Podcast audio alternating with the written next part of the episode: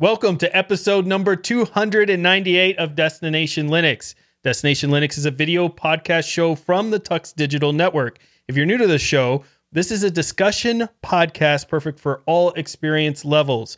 Whether you're brand new to open source or a guru of sudo, this is the podcast for you. My name is Ryan. I'm Jill. And I'm Michael.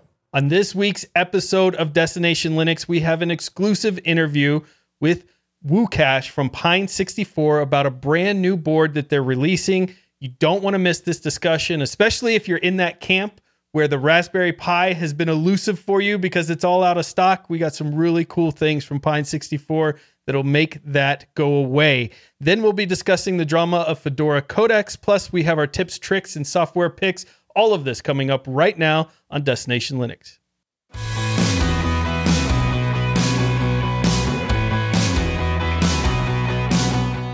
So this week's feedback comes from Reddit. But if you want to send in your own feedback, go to tuxdigital.com slash contact to get in touch or join the Tux Digital community forum by going to tuxdigital.com and clicking on the forum link at the top of the page.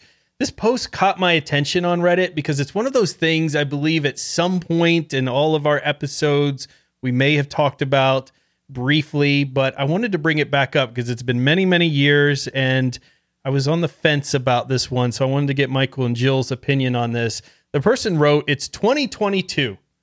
Why don't GUI file managers have the ability to prompt for a password when a user attempts to perform a file operation that requires root rather than just saying laugh out loud nope? I don't know any file manager that actually says laugh out loud nope, but I think I want to put that feature request in. I want that, would to be, there Yeah. now. yeah, that would be really funny. Now, I know there are plugins for Nautilus and other file managers have like open as root options, but it's a mixed bag, right? Some have this feature, some have a portion of the feature, some don't have it at all. However, it's not consistent, which is something I think we need to talk about. And two, why not give this ability for people to do this? Why are we locking it down? You can do it in Windows, you can do it in Mac OS. Why not in Linux consistently in the file manager? Thoughts? I really think it's it's it's more security reasons. Although you know there there should sometimes be a, a prompt there saying to either let you know to uh, log in with uh, super user privileges or just a prompt to put your password in. I think that is actually a good idea. And Yeah. honestly, I was just thinking it was because of the lineage of Linux. You know, back in the day, we used to have a, a separate root and a separate user install, like under Debian, and back in the day. So you would just take care of that then. Ba- back then there was a thing, but in between from now and you know Yeah. 15 years ago, there was a have period where there were options to do these these kinds of things where it would just activate and ask you to do this stuff. And then Yeah. some file managers decided to remove these features, and True. it is understandably annoying. But a lot of the times, uh, when I've talked to a couple of the developers, they do say that security is the basis for uh, changing that. And I do think that that is a reasonable basis for such a decision, but it has been a long time since those things have changed. And it kind of makes me wonder is like, is there no possible way that this could be created in some way to be safer for people who are not familiar with what this is doing versus people who actually want to do it? Like, why does it stop people who are experienced like us who want to make these changes? And I think that that is a totally reasonable question to ask, you know, going forward. Because, in my opinion, the way that Windows does it with the you know, click OK and move on. Like, just it's a very simple question whether to do it or not. And there is really no clear way to warn people not to do it because people just ignore those kinds of questions and you just skip it. You know, it's like how people are ignoring the ramifications of what those pop up messages are even saying. And they, they will accidentally do something they shouldn't have done. But I think that the password is a good qu- uh, process to say, this is significant enough that you will have to put your password in. And that should be good enough warning, in my opinion. Because once that is asking you a password, it should tell you that this is a security related feature. So if you don't know what this is going to do, don't do it. So I think that the, I think it's overly cautious at this point.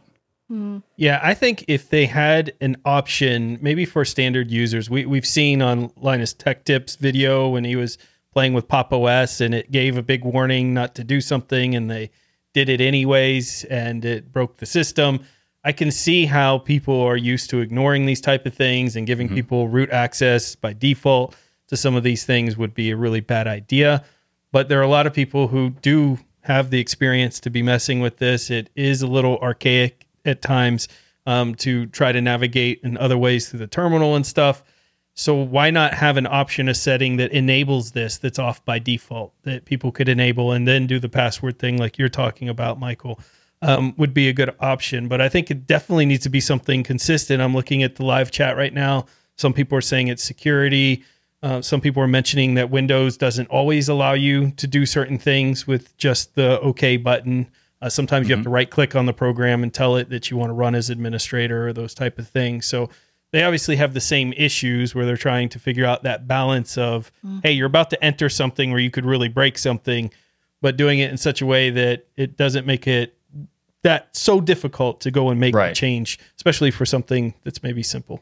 Right. Yeah, and you know, like the Synaptic Package Manager um, does prompt you. You know, if you run it not as root, it says uh, you need to be in root to uh, install applications. That that's nice that it, it's been doing that for years. Some applications do it in general. And also, like, Yeah. for example, Kate, the text editor from KDE, Oh, is another yeah. example because when you save a file for a place that you don't have permissions as your regular user, it will ask you to put in your password to get permission and then it will save the file. So you can do it inside of Kate and you can open files with Kate for the same kind of purpose of editing directly. So there are applications that can do it. And also some file managers can do certain levels of it. Like Dolphin has the ability to to some degree do this, such as asking for permissions when you're trying to run an executable, but not always like drag and drop. So if you want to move files from one folder to another and then the the target folder doesn't have permissions, it will just mm-hmm. give you like a pop-up that says you don't have access and then that's all your options. It's either okay or cancel, which both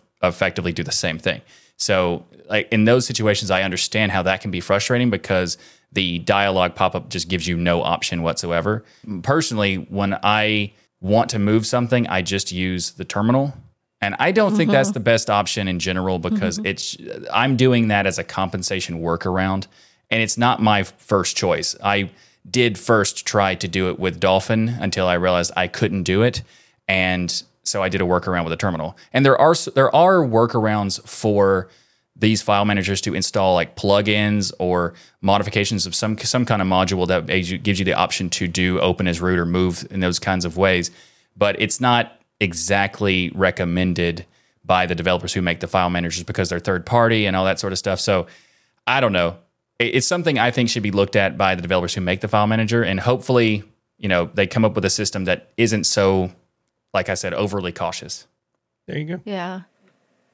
This episode of Destination Linux is brought to you by DigitalOcean. Get started by going to do.co slash tux 2022.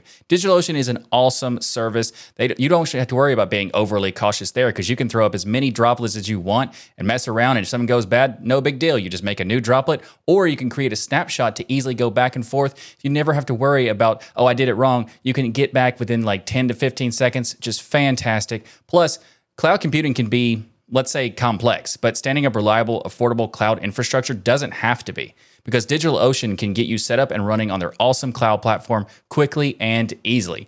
And at DigitalOcean, you can enjoy a comprehensive portfolio of compute, storage, database, and networking products that put your cloud infrastructure in capable hands so you and your teams can get back to doing what matters most building world changing apps that grow your business. And DigitalOcean also offers predictable pricing, robust product documentation, and services that developers love. Like I mentioned, you can easily, quickly set up snapshots to be able to revert anything you do on your droplet. Such a great feature, as well as the one click droplets that you can do in the DigitalOcean marketplace.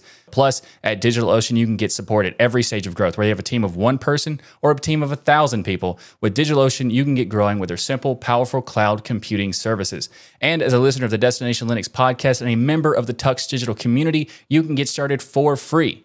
In fact, it's even better than free because DigitalOcean is giving you a $100 60 day free credit when you sign up at do.co slash tux 2022. That's do.co slash tux 2022. So again, go get started with that awesome free credit you can get for $100 for 60 days on DigitalOcean's fantastic cloud platform by going to do.co slash tux 2022.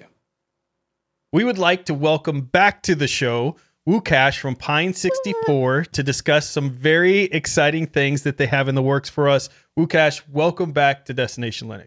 Thank you for having me again. It has been a year, a year and a bit since we last seen each other. Uh, it's too the long. answer is Way too long. definitely too long. too long.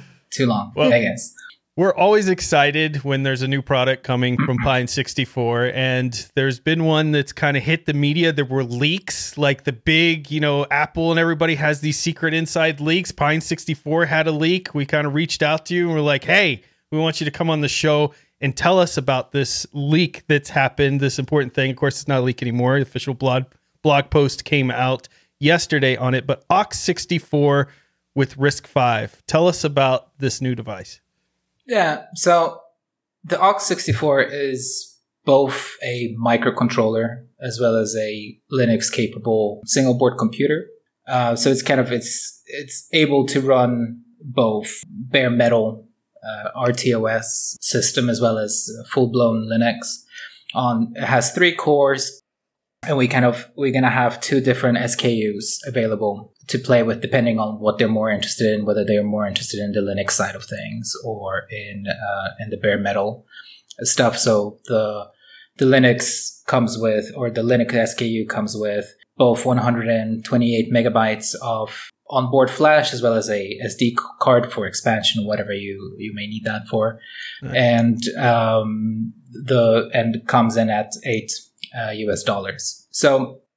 uh, Wait, was that 80? $80? Eight. dollars? No, eight, Eight. eight, Eight. eight, Eight dollars, just eight Eight dollars. US Wow. Amazing. Correct. Yeah.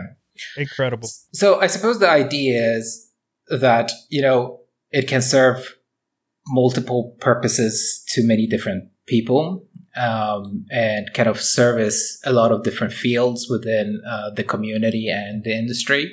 I, I think uh, it's very interesting because you never know what's going to blow up and you know what's going to be picked up by the media, and there's certainly a need for this sort of device. And my guess is that uh, the selling factor here is that you you if you are interested in RISC-V and just want to get hands on and uh, try development and see how the architecture is, this is like a very low entry point where you can just pick one up and, and have fun with it, if even if you don't intend it for any particular project.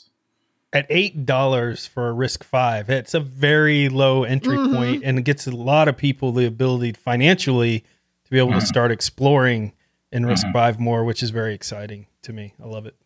Yeah, and you guys are no stranger to RISC-V, having it having a chip in the Pinecil, for instance.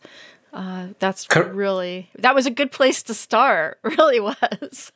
It was, yeah. Uh, although that was strictly a microcontroller, so we were Yeah. looking like um, at the at the end of last year, beginning of this year. I've uh, I've communicated to people that we will be exploring RISC-V uh, this year and um, for years to come, for that matter.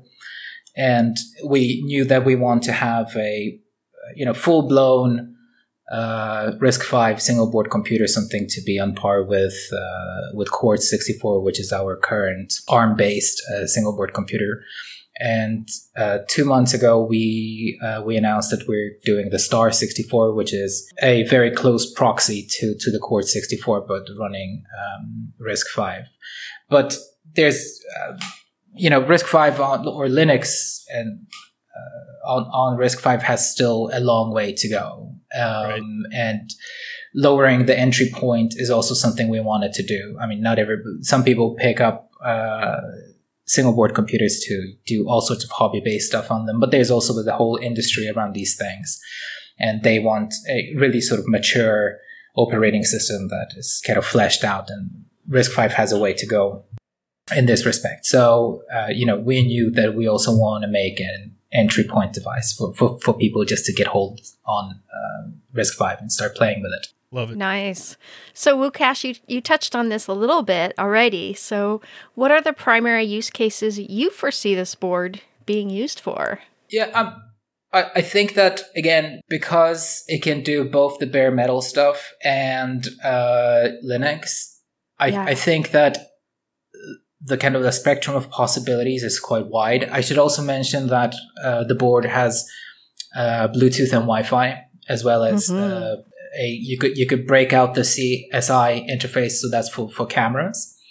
So I have uh, my friends, my best friends. They have a vineyard and a, a and a winery, and they've been looking for uh, a cheap system to monitor particular uh, what are they called vines or you know throughout throughout their fields and uh, the idea of having multiple Ox64s with a camera attachment you know and you know if the camera attachment is say five dollars um, then you have a something that is capable of taking a picture every say hour or two hours or even once a day right and sending it back uh, via wi-fi uh, to to a server. You know, this is a fantastic application. But I, I mean, you know, sky's the limit. I, I suppose that a lot of people would want to use it for robotics, for I was uh, thinking. Mm-hmm. Uh, you know, sensors, uh, all sorts of things uh, of that nature. But again, I think that the initial wave of people who will be picking one up will be picking one up just to check out the RISC-V architecture on, on Yeah. the cheap. obviously. And I wanted to mention, uh, I understand now the the why you have the motion JPEG encoder in there now, because that's that's really good for cameras, embedded uh, video capture systems. Uh, Use motion JPEG and even our webcams and cameras. So that was a really good decision to put that encoding. yeah, we. I mean, we've t- we've we've talked with uh, Bouffalo, which are the people behind the BL eight hundred eight um, SoC, uh, quite a bit uh, about what we you know. th- They're quite forthcoming and easy to work with, so we've had a very good relationship with them due to to the Pinecil, which you, you mentioned, Joe, right? Which Yeah. obviously the Pinecil has become a uh, you know quite quite a significant uh, product for Pine 64. It's officially uh, listed as Amazon's choice for uh, soldering Nice. irons Oh, Yay! I love hearing that. in United. States. Uh, so you know that that says a thing or two about how popular the device has become, which also opened up the you know the the, the path to work with Bouffalo and kind of find some sort of ideas which we could ping pong uh, back and forth and figure out you know uh, if they would be willing to incorporate some of the things we were uh, we would like to see in an SFC. What percentage do you think that the pine the pine still has that is attracting users and customers for like for the, getting the Amazon choice? What percentage do you think is the attraction from the quality of the device and the name Pinecil? I don't know. That's a good question. That's a good question. I think so. We've recently released a, uh, you know, I don't want to call it a, a new Pine, so I want to say a revised version of the original. Uh, I think when the original came out, it uh, what it did was that it offered more features for a for half the price of what was available at you know at the time uh, on the market. Um, if anything, I would imagine that initially what the Pinecil did was it introduced people to to other devices that we make because there's obviously a lot of people who do not necessarily care about open source or whatever. They're just you know using they do soldering for whatever for jobs or you know For fun. electricians what have Yeah. you yeah for fun. Uh, and there's definitely a group of people who came in. You know, I could see because I monitored the chats uh, now and then, and there's definitely a group of people who came in and they said, "Oh, so right, so you also make you know single board computers and smartphones and what have you." So initially, definitely, it was a question of price to performance. Now, I I, I don't know if the branding uh, uh, carries some some weight. Um, Possibly, possibly. Well, I like to pretend, it, that it, it does. pretend that it does, even if it's not true. I'd like Well, to think. in, in a in a world where we're seeing a lot of drama occurring between hardware manufacturers and open source and open source projects and things, Pine 64 has been capable of remaining out of that drama and just building really good partnerships. And one of the things I want to highlight with that is you mentioned the boards are already shipped to Linux developers out there ahead of time and doing things like that to me is one of the reasons why we love Pine 64 so Absolutely. much. Like that mm-hmm. to me just shows, you know, a lot of Pine 64's philosophy, tell me if I get it wrong, but is more of, hey, we get this hardware for you. We get it out there. You all build the software. The community builds the software around it and does whatever they want, whether it's creating like with this new board, lights, sensors, robotics, operating systems they put on it. We're giving you the platform, go play uh, with it. But you're also making sure that you're giving the developers chance to actually start integrating some of these pieces so people have a starting point. And that to me is just one of the amazing things about Pine. Yeah, for sure. I mean, our philosophy has been now for quite some time that we we start by creating a, a, a test run of uh, single board computers. Usually, it starts with single board computers, and then we we offer them to to developers who we have an established relationship with, and they get to offer feedback to us um, on the on the on the device and tell us, you know, uh, if they think that there should be any improvements to it, uh, if if they'd like to see anything changed, uh, or if they don't like it at all, for that matter. Right? We've had a few of these things happen as well throughout the years. Uh, at which point we sometimes scrap the project so once we once we get the feedback, the single board computer comes out, and once uh, at least rudimentary uh, support for it is, is in place, you know, people can just pay, pick it up. We usually also make sure to notify prospectus buyers about the status of of a device. So some of our devices which had a little bit more time, the ROCKPro64 and A64 and, and, so forth and so on. They're really, really well supported at this point, but some of the newer devices, they, uh, they still have, uh, you know, some way to go. And we usually make sure to, to communicate clearly to, to, to customers that if you're picking this up, it's mostly for development, right? So, and for, for sure, we'll be doing the same thing with the Ox 64, right? If you're picking one up, you, you have to, uh, you know, it won't be plug and play initially for the first couple of months. That's for sure. Yeah, I think it's great that you're upfront about that, and that's one of the things that I was a big fan of Pine 64 in the beginning when you announced many different products. And there's a lot of cool stuff that's you know in the store for Pine 64. But one of the products that we're really looking forward to is the Pine Note. Are there any uh-huh. updates you can give us on this exciting product? Yeah, so um, there are a few. So uh, the big challenge with the Pine Note isn't really the SoC. The SoC has been has done really well in the past uh, year, which is probably when, about the time we last spoke about this, um, and the Pine Note in particular. And uh, the SoC is now, I want to say, fully mainlined. Uh, the the big problem with the Pine Note is getting the um, the e-paper display to to to, to function uh, perfectly uh, with open drivers and all that obviously uh, that being one of the criteria. So i actually i don't know if i have mine here on hand but i run um, arch on on mine and i use it as a pdf reader. And uh, two or uh, three months ago a group of developers managed to get uh, the pen input working and working without a significant uh, lag, which is really important and something which is mm. uh, quite uh, mm, difficult. Obviously, this requires backwards engineering a lot of the waveform uh, code and figuring out how to, you know, how to make it all work. Yeah. Um, the reason why PineNote isn't broadly available to everyone is not because of the SoC and not because uh, you know there's any major outstanding functionality. It's just that the core experience with the with the e-paper isn't particularly good, and it will take time for for the e-paper to get prop for the driver for the e-paper to get properly implemented. Let me add another reason I love Pine 64: the, the, the honesty that you guys yes. have mm-hmm. with things like this, and not selling something out there that you know, even though your philosophy is, hey, we'll put it out in their community, you guys build something, but obviously you want it to be at a certain standard.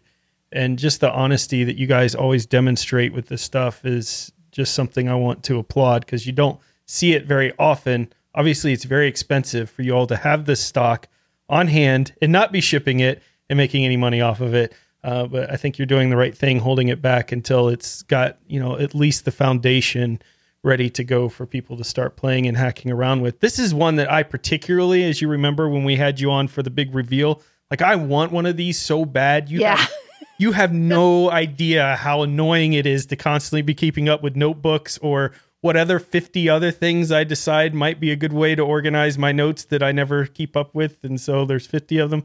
So I think this will be the answer that I need. And so I'm excited for this to come as soon as possible. But I keep checking back and seeing now the stock thing, and now we know why. So let me just say that the progress has been really, really quite fast in, in the past uh, six months.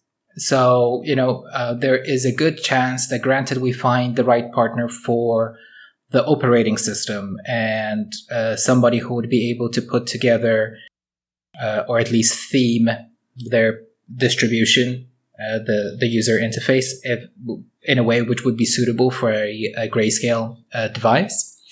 Then you know starting early next year you could uh, you, you, you could be looking at some announcements in, in this area. Nice. I'm excited about that. So i want to talk about something that we've had on our hardware addict show that's impacted wendy directly as she's trying to do robotics and it's impacted people across the industry. My patrons people listen to this show talk about this the raspberry pi has been out of stock for a long time, and those that do exist are being scalped, and the prices are through the roof. Uh, it's upsetting educational institutions, it's upsetting science institutions, businesses trying to use this. What is the best alternative? Raspberry Pi is not the only device out there, obviously, that can do these type of things. What's the best alternative that Pine has for the Raspberry Pi 4? Since the Raspberry Pi shortages kind of started, we've seen a significant uptake of wide variety of our boards and uh, compute modules. Um, especially for industry partners, which is quite interesting. We're, we're seeing a lot of people going back to the quite now now quite old but really well supported ROCK64. Um, these boards find their way into a lot of different uh, products which just need to work, and uh, industry partners usually replace, uh, you know, uh, some older versions of Raspberry Pis with, with these. And then for those who require much more power, we've seen a huge uptake in the ROCKPro64 because that's a really well supported uh, device at this point. Uh, but when it comes to modules, uh, you know, the SoPine has always been uh, very popular, especially in the Asian market. Um, so far, so much so that we were never able to really uh, satisfy the demand, especially during pandemic and, and stuff. But now, based on the new single board computer, the uh, Quartz 64, which is uh, you know which is meant to be a direct uh, competitor to the Raspberry Pi, we we recently released the SOQuartz, uh, which is a Raspberry Pi compute module for sort of a form factor, which has also have seen a significant uptake in, in recent months. So let's talk about that for a second on the Quartz 64. Does this module have the Wi-Fi built into it? It does. Okay. And so when people are doing projects, like whether they're doing something for STEM projects for education, mm-hmm. everything, and it requires a Raspberry Pi, mm-hmm. how capable of switching in and out? Like the instructions, you know, there's lots of guides and instructions because Raspberry mm-hmm. Pi was so popular. How easy is it for me to take those same instructions and just do it on a Quartz 64 versus a Raspberry Pi? Is there going to be major differences or issues with hat modules or other things that I need to contend with? Or what are your what's the differences there between them? So with the Quartz 64, I'd say that it's probably not quite there yet when it comes to education. There's there's some boards which are, you know, going back to those boards which have been on the market for maybe a year or two would be would be probably a safer safer bet because those are really well supported and usually well supported by multiple uh, distributions. Some people uh, in the industry that are picking up a lot of these quartz, uh, uh, modules but they usually have very large internal development uh, teams that ca- can make it do the things they need it to, to, do now that there is a compute module 4 shortage. Yeah. We've recently seen uh, support from major, um, distributions for, for the RK3566, which is the basis for the SOQuartz and, and the Quartz 64. And I think that for general enthusiasts and people who just want to toy with it, I think we're really, really, really close, but not quite there yet. Maybe, maybe literally, you know, three or four months. And uh, that single board computer is going to be uh, fully fledged, uh, for lack of a better word. Uh, I've seen a review or two on it, and I know some people say, "Oh, the desktop is slow," and I'm thinking to myself, "Oh, if you only fired it up in Wayland, you know, it would be uh, everything will be fine." But it's these little things. Yes. Right. It's these little things that still need to be uh, kind of polished up and and and, and finished and uh, distributions need to take a closer look at at some of these things and it, it will happen it just needs uh, another few months uh, until that that's there right so the rock pro 64 a little bit more mm. expensive of a board a lot more mm. power in, in that mm-hmm. board there also seems to have all the features that most of the raspberry pi projects for hobbyists would be looking for more than most of the features as additional features the one thing it doesn't have, and I wanted to see if you guys are working on this, is the Wi-Fi chip built in. Is that is there a plan to have a Rock Pro 64B with a Wi-Fi module built on at some point? And if not, can you uh, name it after me when you guys do drop it?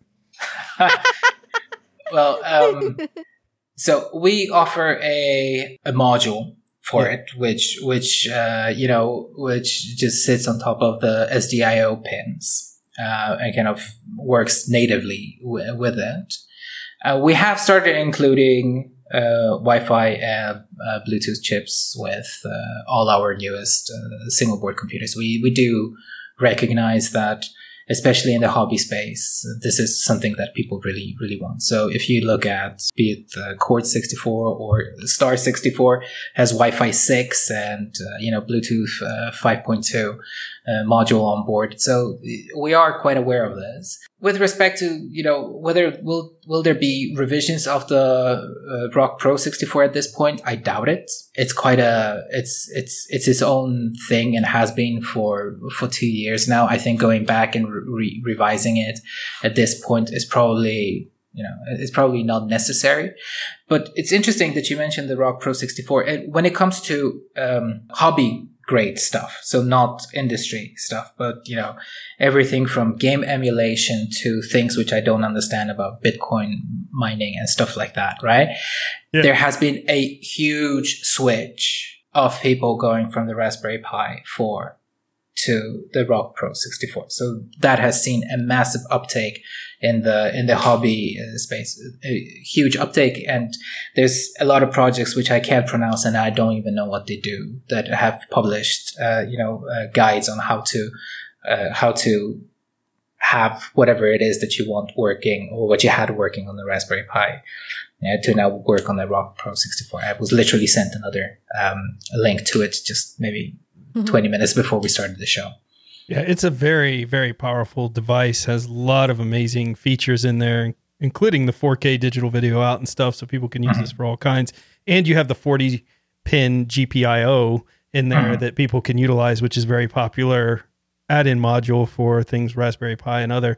You've got expansion buses in there. You've got the ability to hook up cameras, pretty much everything there. So for hobbyists, I definitely recommend people go out and check out the ROCKPro64 that Wi-Fi module on the on the boards, I think, is a good move for all of your future iterations because it's, I think it's one of those things where people want that all in one, and that's that's the really only difference Raspberry Pi has is their rock is in their chip is that they have the Wi-Fi module uh, kind of built in, but you can obviously add in the Wi-Fi module for the ROCKPro64.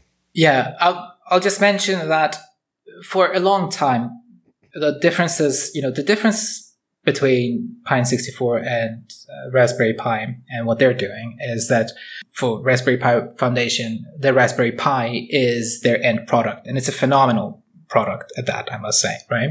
And I think most people would, would agree that, uh, that what they do and their target for the target audience, I mean, they do really, really well. But to us, single board computers are, they're self, that they are their own thing you know, but they're also usually a basis for us to create a device atop of it and use it as a development platform for a device further on in the future. So, um, our mentality around single board computers has always been slightly different than uh, than some of the other uh, manufacturers, right? So now that you see these new uh, single board computers uh, from Pine 64, so that would be the Quartz Pro 64, the Quartz 64, the Star 64, and so forth and so on. They each of them has a potential to later develop into the next, you know, laptop or phone or whatever, uh, whatever yep. else, right?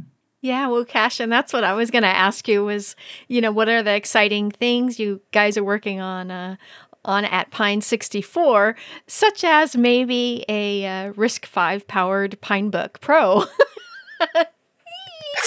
that's, that's not a bad guess. yeah. Um, Nice, I, uh, yeah.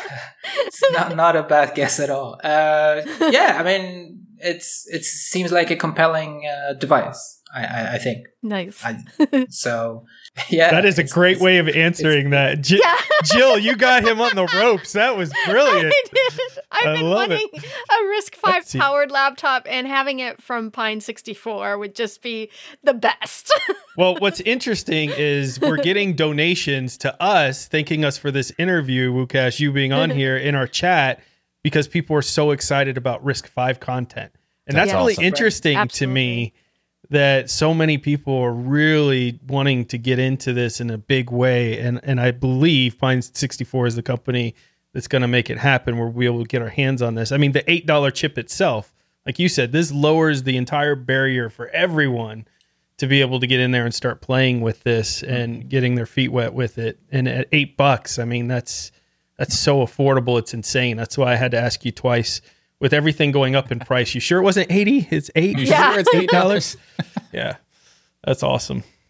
there's obviously a lot of potential both in uh, RISC-V and uh, in ARM. We just to be clear, just because we're kind of focusing on uh, RISC-V this year doesn't mean that we're dropping the ARM architecture or anything like that. Just to be kind of Yep. clear that uh, both can coexist happily.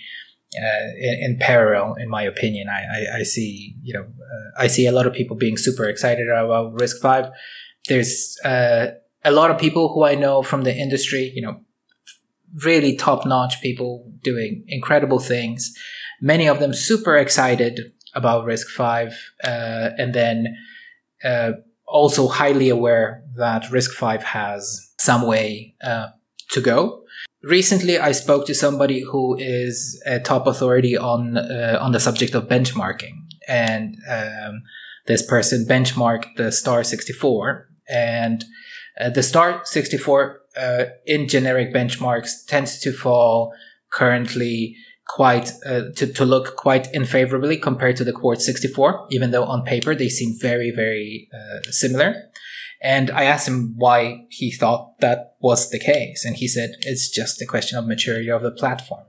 So RISC-V has, uh, you know, a, a good way to go uh, before, especially in our little corner Linux, of, you know, of, of this space, that that it becomes a, uh, a properly fleshed out architecture.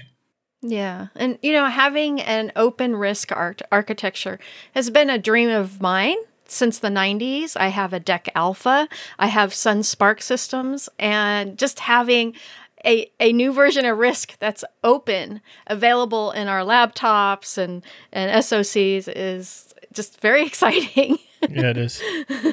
One of the other things which we're sort of uh, working on and will be introducing very soon um, are the Bluetooth uh, earbuds, the Pine Buds, oh, nice. and I uh, love it. Pine buds, nice. I'm excited And- for that. you know well, what's so cool about them is that um, these are called earphones and Uh-huh. they they are a, a relatively inexpensive brand of uh, in-ear uh, IEMs and somebody from this community spent time to create a uh, frequency analysis profile for your ears in particular and then you can and effectively to me these sound better than very very very expensive brand name IEMs Wow. because they're quite specifically tuned to my hearing and my ear canal and stuff. And we made it so that it's going to be really easy to do the same with with the Pine Buds. It's basically just a breakout via UART That's via awesome. uh, USB. So you'll be able to flash your own equalizer. The question is, I've actually, I'll, I'll be straight up. I've, I've talked to the person. He's quite well known within, within the audiophile kind of community. And I've, I've spoken to him about it because he did an incredible job on these. Like they're so, so good. The reason why I have them is because, you know, because of him. It's like a, Yeah. you know, really The hack that makes it good. Yeah. it's the hack that makes them good.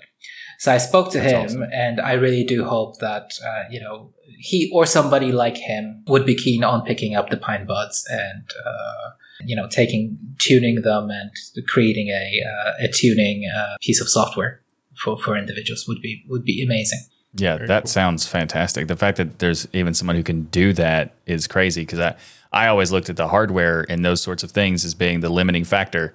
That's With the shape of everybody's ear canal being different and the mm-hmm. sounds people can hear and ranges, being able to do those adjustments are very, very important. And you see a lot of companies are spending their time on that software side to, to get that right, mm-hmm. not the hardware side. Because the hardware is limited by the size, honestly, that you're trying mm-hmm. to, what you're trying to pack in there. It's not like your home speakers where you can just keep putting bigger magnets inside of it. I mean, you got these little tiny earbuds you're trying to stick in there. There's not much right now that you're going to be able to fix outside of the software side. Very interesting prospect and one of the reasons why we wanted to make the pine buds. Because this is a hack. With with pine buds it's going to be just you know as simple as plugging in and and and uh, you know connecting it to your pc and getting the sdk and then you can play with it. Or if you know if you don't know how to do it then hopefully there will be a community around these things. They will just make it very easy for end users to uh, to upload whatever equalizer and those frequency things are needed for, for you and your hearing in particular That would be amazing. When I mean, are the uh, pine buds coming? yeah, when can we put it in our cart? Th- they they are Yeah. close. They are very very close. Um, I don't know, but maybe next month, maybe December. Well, we want to thank you and the entire Pine 64 team. I mean, I know we're not supposed to be like fanboys and fangirls of guests that we have on, but I'm gonna just straight up tell you I'm a fanboy of Pine 64. Um, but thank you for bringing the innovations. yeah. Uh, to the open source world that you guys are doing and, and making them so affordable for people. I think that's one of the big things that's amazing is when we talk to you, we're not telling people, hey, go get $1,200 and you may be able to play with this cool thing we're talking about. It's always very affordable. And additionally, I want to thank you for being a great member of the community.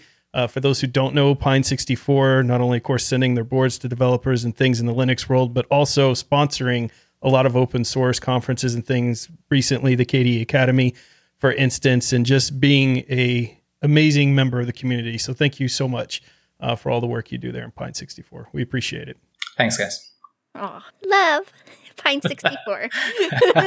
Thank you. That should be a t-shirt. Yeah, there you go. yeah. Whether you pick up the ROCKPro64 or the Quartz 64, one of the first things once you get your OS on it, you're going to do is install a password manager. And that password manager is got to be Bitwarden. This episode of Destination Linux is brought to you by Bitwarden, and you could get started right now with your free account at bitwarden.com slash tux. That's slash T-U-X. A password manager software that allows you to have peace of mind knowing your online accounts are secure. Bitwarden provides you the tools to store all your passwords in a secured vault, auto generate those passwords and your usernames as well, and automatically fill those in on forms. One of the best parts is you can have it across all your devices, whether on your web browser, mobile apps, desktop applications, even the command line, you can have Bitwarden in. Bitwarden seals and encrypts your private data, and this is the key part with end-to-end encryption before it ever leaves your device so you know you're the only person with access to your data. Again, go to bitwarden.com slash TUX to get started. But for $10 a year, you can get some premium features here, and you're going to want to support this amazing project. You get a gigabyte of encrypted file storage, two step login with YubiKey, U2F Duo, and that's my preferred way. I use YubiKey with everything there Vault Health Reports, Bitwarden Authenticator, TOTP, priority customer support, and so much more. And that's less than a dollar per month. Everything's going up in price. Bitwarden's price has stayed the same. Jump on it now before that could change. Bitwarden.com slash TUX to get started. And thanks to Bitwarden for sponsoring this episode of Destination Linux. Over the last couple of weeks, there has been a lot of buzz about a decision made in Fedora Linux. Fedora has decided to remove certain codecs from the default setup of this distro. This also prompted uh, OpenSUSE to remove them as well. Now, these codecs we're talking about are the H2, H.264 and the H.265, as well as the VC1 acceleration codecs. Now, the reason why this is being removed is for patent and legal reasons. Well, legal reasons because of patents. Now this this impacts the open source drivers, but it doesn't impact the closed drivers like the NVIDIA drivers because you have to install those manually anyway. So that's an additional step that you wouldn't be coming by default with those. Now, the AMD users and Intel users will have this kind of problem because they by default don't have to typically install drivers anymore, but in this case, they're going to go back to doing that. Now, what's interesting is that a lot of people have been talking about how this is a decision by Fedora, but it isn't really just Fedora's decision. It's more of the upstream Mesa drivers that made these changes, and Fedora adopted these changes. So a lot of people who are blaming Fedora for something that they didn't actually do. But another thing about this is the biggest issue is that a lot of people are saying that these patents aren't important, and well, they very much are. And because this could backfire in a big way if done improperly. Well, let me talk about that for a second. So I've seen the same comments even on other podcasts and things talking about the fact that Red Hat should just include this and pay for it for users and be done because Red Hat's a big, rich company. And why not provide it for free and license it out there? So I went to look to see how much this costs. I mean, we're talking like $10,000 here. Sure, mm-hmm. let's let's do it, mm-hmm. right? For the free operating system. And what I could find in some limited research here was some articles of between 2011 and 2015. Obviously, these rates have changed. And one of the things to key call out here is in the terms for these rates, it says we can change this basically at any time. So today it may be this price, but tomorrow they could come out and say, well, guess what? We want, you know, $6 million more or whatever. And the company would have to adapt to that. And that's pretty hard to make a decision on in open source where we really don't know how many users we have at all. So, how yeah. much do you actually pay them for this stuff? But under the terms in place for 2011 through 2015, the royalty rates are the same regardless of whether a product is part of an OS or not. There's no royalty for the first 100,000 units of a licensed product. Sub licenses pay 20 cents per unit up to 5 million and 10 cents per unit above 5 million. And that current agreement, which isn't current because it's 2011, 2015, included annual limits of 6.5 million per year, which I'm pretty sure Fedora would hit, uh, or very close to that 6.5 million dollar cap there. So it kind of got me thinking when people were like, "Hey, just pay for it so that we don't have to." deal with this. And again, this is more of a patent thing. I think people should really be mad at the US patent system, which yes. is completely broken and a complete joke that's where your anger really needs to be focused yes. on. I think Red Hat protecting its products and protecting mm-hmm. its business, they would be an idiot not to. Like, I would be mad at them if they did just allow this to go through and put the entire open source and, and Fedora at risk by not making this change.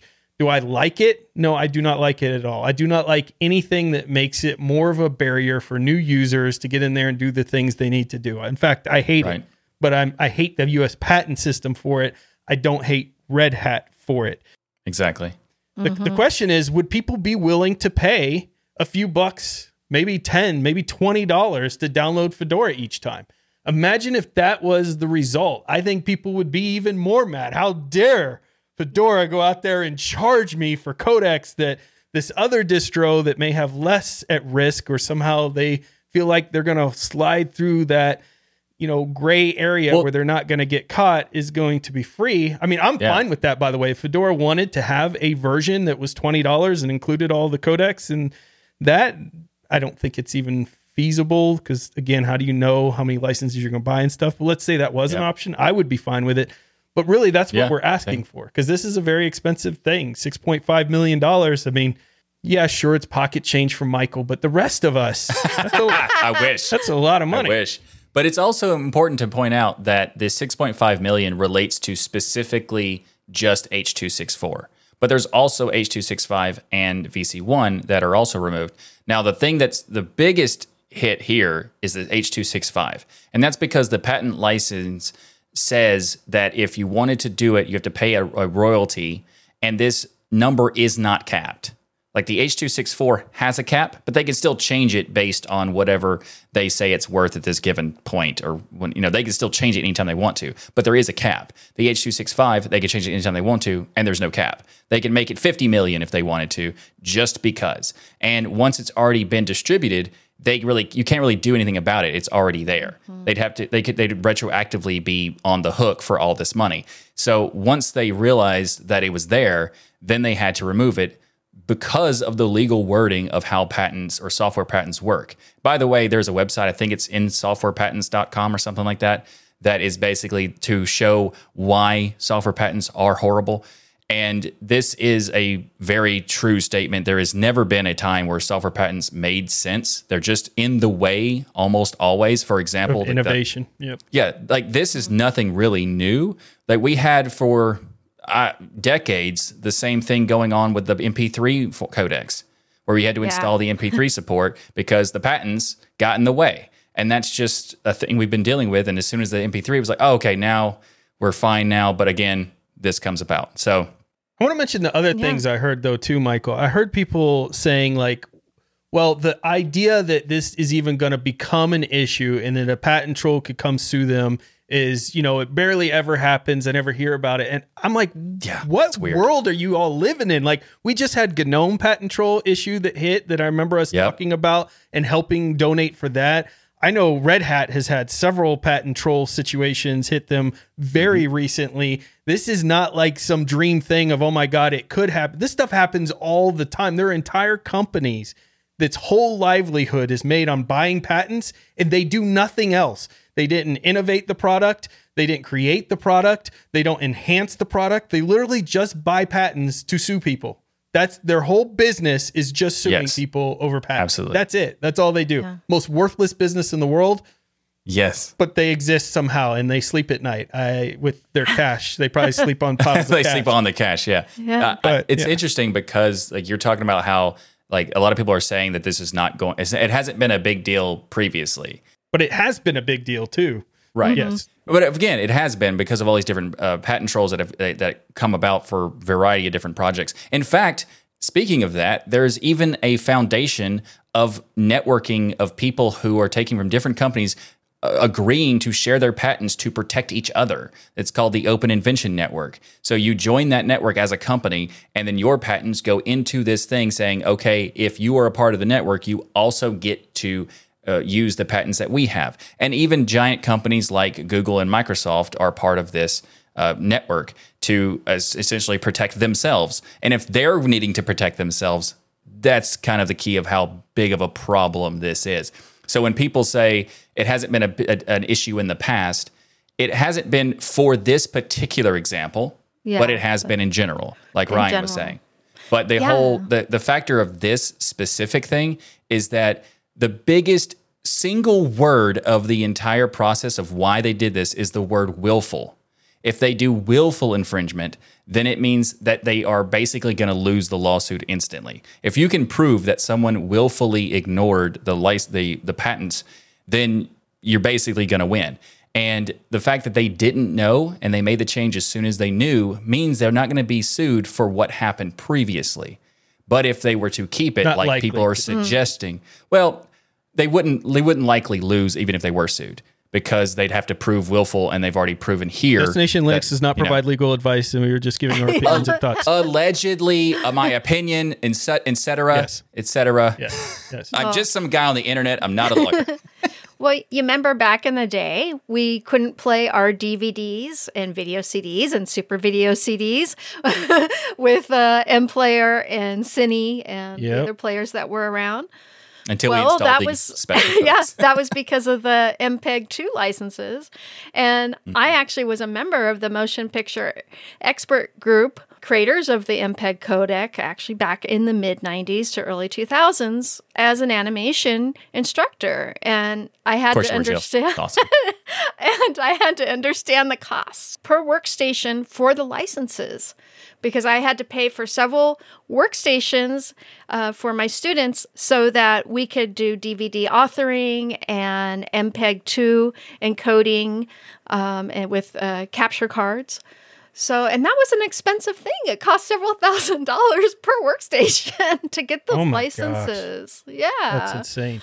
But you- you know what the solution is? I love, by the way, that Jill has that experience. Like we we That is talk about these. It's Yes. always Jill has the experience. like if we just talk about the Mars rover, Jill will be like, "I was a part of and built that."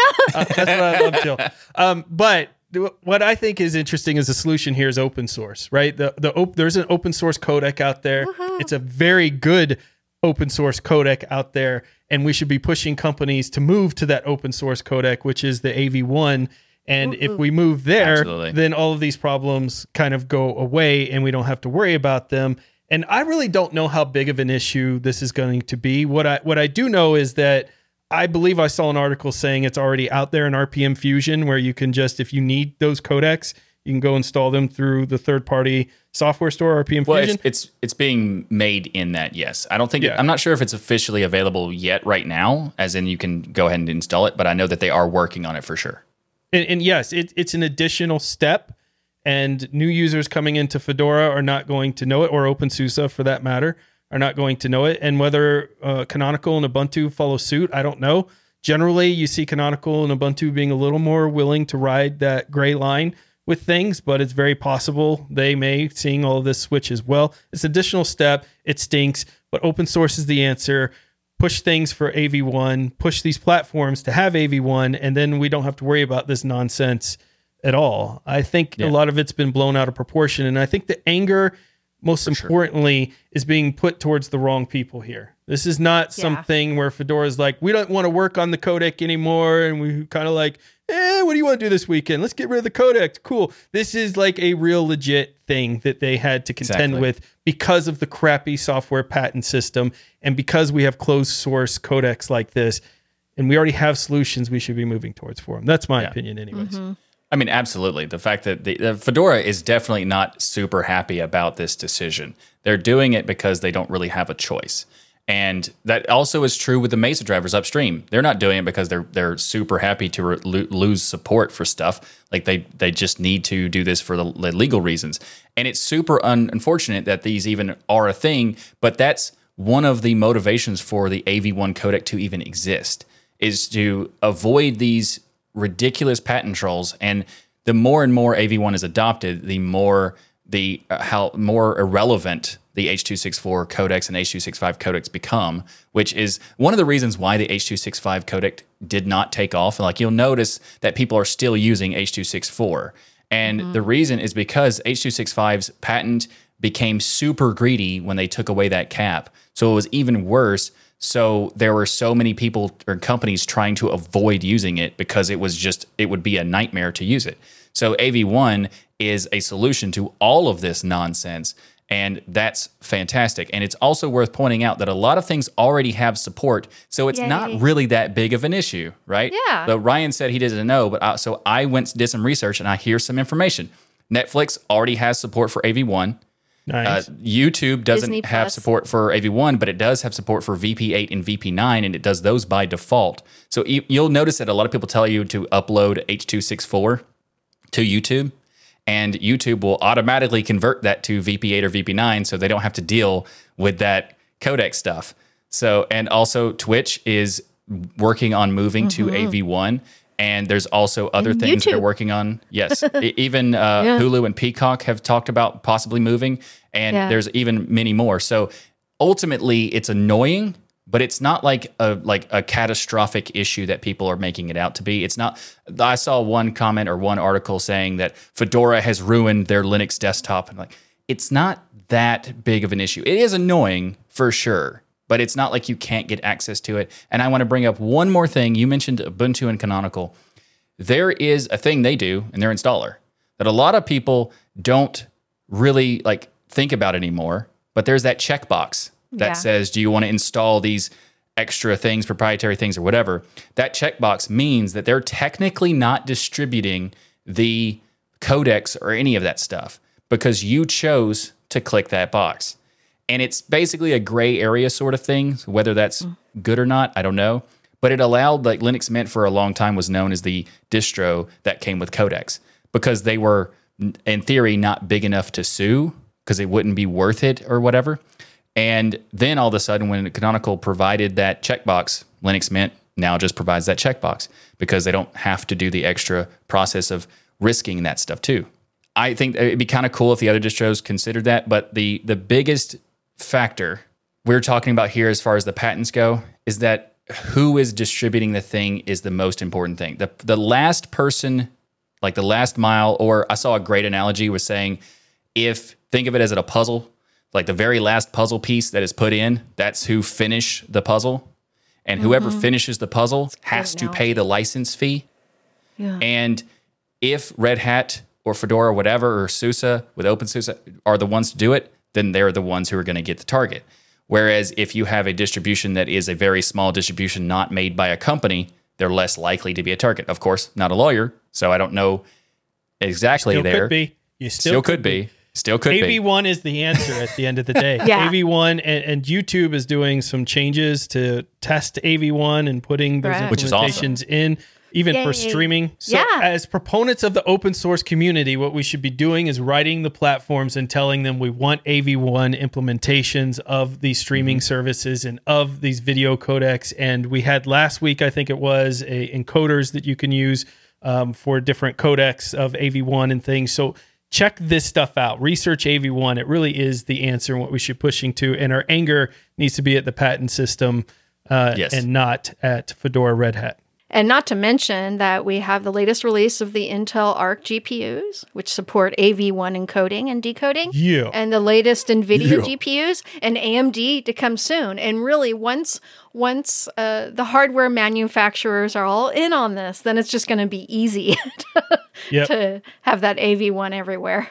Chant with me. Down with H26465. In Ryan's opinion, down with. H- okay. Down with them in general because of the patent system, but more likely down with the patent system for software. Like, Yeah. I get the patents in a in a general sense, but software patents, no. The fact that there is a patent for how you open your phone from left to right with your thumb is only allowed for one company to do is so stupid.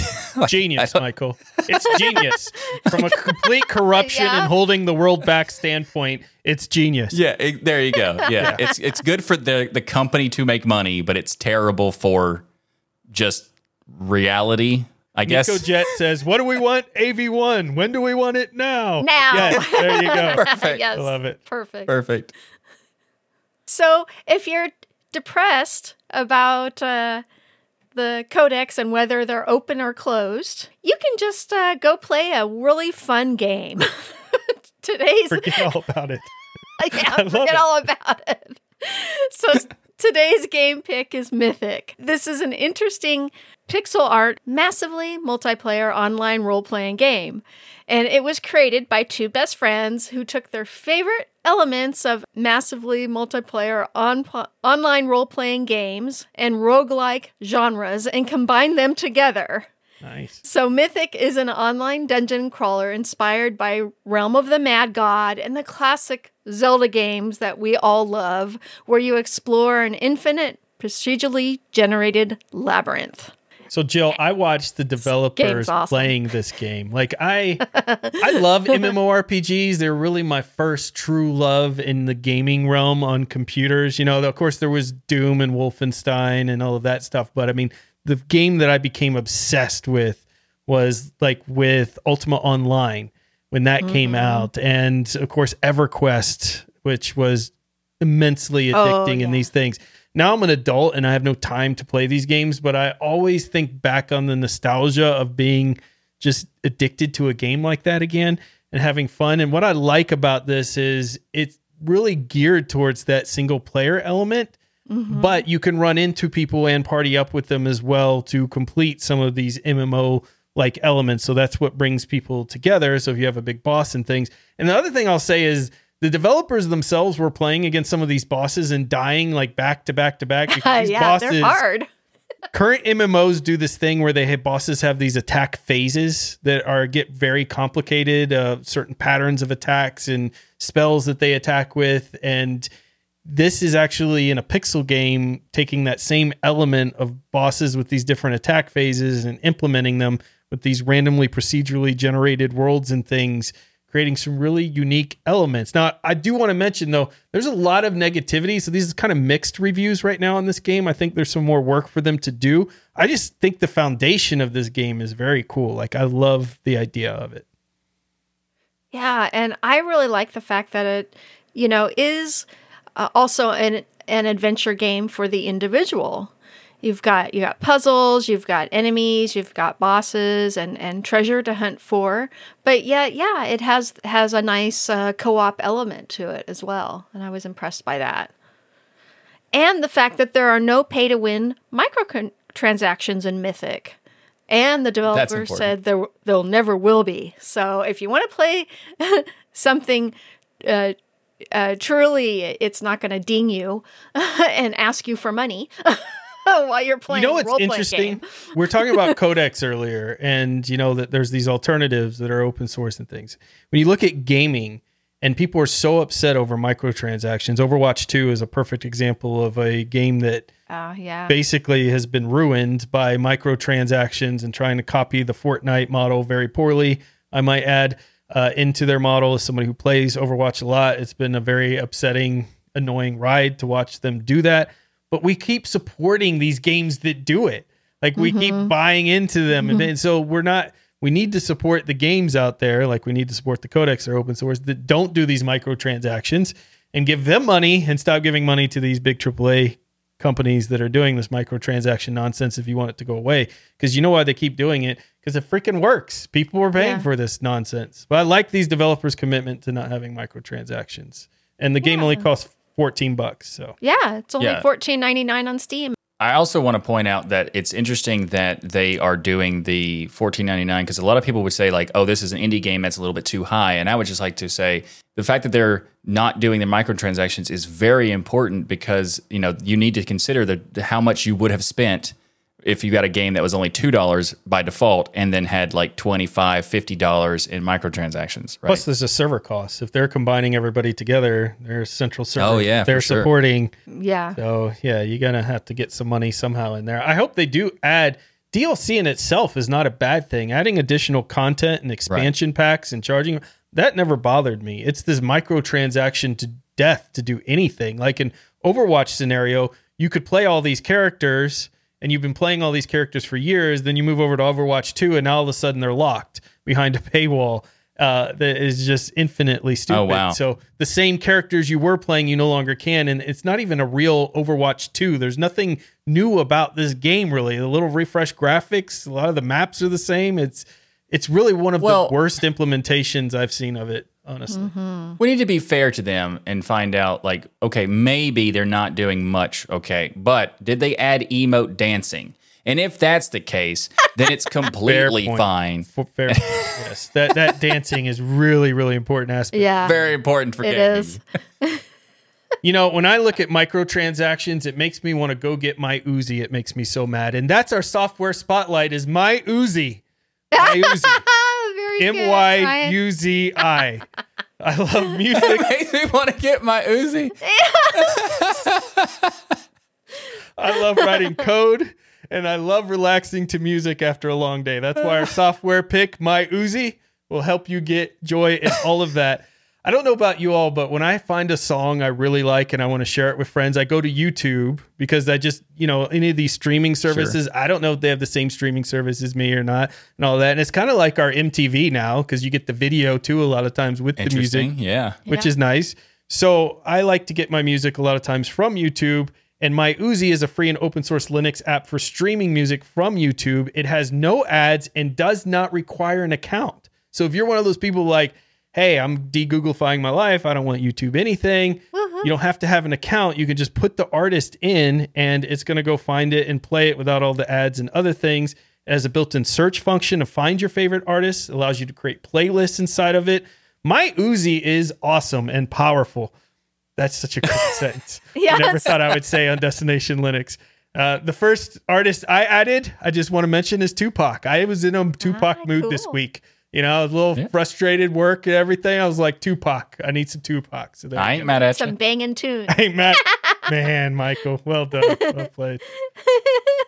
So MyUzi actually uses YouTube DL and GStreamer for YouTube interaction on the back end. So that's why you don't have to sign into your YouTube account. Isn't So that awesome. nice? I love it. This is a Very really cool. clever app, and you can get it as a Flatpak. Our tip of the week this week is RHEL, actually. And I'm, maybe you might be thinking, that's a, we've heard of RHEL before. Like, well, there is a thing that the RHEL is doing that is available as a developer edition that you may not be aware of. So I've seen a lot of people talk about, you know, what should I use if I want to get into the enterprise? And then a lot of times on like Reddit and forum threads or something, they'll mention different options, like for example, CentOS Stream or Alma Linux or other options, but they typically forget to mention RHELs specifically. And you might be thinking, well, the reason is because they, it costs so much. Well, it doesn't actually, because the developer edition of RHEL, you can get it for no cost, completely free, up to 16 systems. That's right, 16 systems. It also means you get updates and all that stuff. So you get to use the full real RHEL to do whatever you want as long as you're using the developer edition, which is fantastic. And a lot of people are not aware of this because they they announced this change during the CentOS saga, so it was kind of buried by that. So I think that's why a lot of people weren't aware of it. But that's why we wanted to put it for the tip of the week this week. Yeah, and what's interesting is I first want to mention RHEL means Red Hat Enterprise Linux. And I want to My mention bad. that specifically because when I came into Linux, I remember listening to other podcasts that would say RHEL, and I had no idea what they were talking about. So if you're one of our new users, it's Red Hat Enterprise Linux out there. And you get up to 16 systems on there. I actually run RHEL and it runs my Pi-hole, my FTP, my Nextcloud instances, everything at home runs on RHEL on the UM700 that I have that was given to us thanks to the Manjaro team and stuff. And it runs fantastically on there. It's very easy to sign up for a license for this and get that enabled. And of course, it runs as you would expect Red Hat to do. So definitely, if this is an industry thing for you, you're wanting to learn more, you're wanting to get into server administration, those type of things, use RHEL Direct. You don't have to use one of these other ones. You can use those; those are all good options. But just know that you have 16 systems you can use in the developer edition for free. I use RHEL as well because of this same reason. When like the whole idea of CentOS back in the day was we wanted to use RHEL, but we couldn't have access to it. Now you can. So there you go. Just use RHEL. And sorry, Red Hat Enterprise Linux. You're welcome, There you go. I said it that time. Good job. Well, we mentioned earlier during the segment with Lukasz and Pine64 thanking some people for some super chats because we do this live every Sunday at 1 p.m. I just want to mention one of the items we talked about is that if you troll Michael with a super chat, we will include it in the show. So, Lael, I want to include your super chat you just gave now, which states everyone, this is not a super chat, it's a troll. Michael is awesome. Oh, Wait, what? ah, fantastic troll. Well I didn't Lel. read that. I didn't read after the comma, and uh, it got me. They got Well me. done, Lel. Well played. Fantastic All right. troll. You trolled Ryan by making him think you trolled me. Love it. Yeah. Yeah. I saw the troll and I stopped and like I got to read it. It just didn't keep reading. Well, a big thank you to each and every one of you for supporting us by watching or listening to Destination Linux. However you do it, we love your faces. And I mean that. Over 190 countries in chat today, all of these different countries from around the world shouting out, which I just love seeing. So many people supporting this podcast. We love you for that. We're here every Sunday at 1 p.m. Eastern live at tuxdigital.com slash live. And the best part is everyone is invited to watch the recording of Destination Linux each and every week. We can't wait to see you in the chat. Also, if you want to join us after the show and outside of the chat, you can join us in a patron only post show where you can hang out and talk with us mm-hmm. after the show every week. And you get this by becoming a patron by going to tuxdigital.com slash contribute. And you also can get unedited versions of the show if you do miss the live chat or the live stream because we provide those to our patron as well as many, many more things. So go to tuxdigital.com slash contribute to find out all the great stuff you can get by becoming a patron. Also, if you'd like to support the show, you can do so at the Tux Digital store.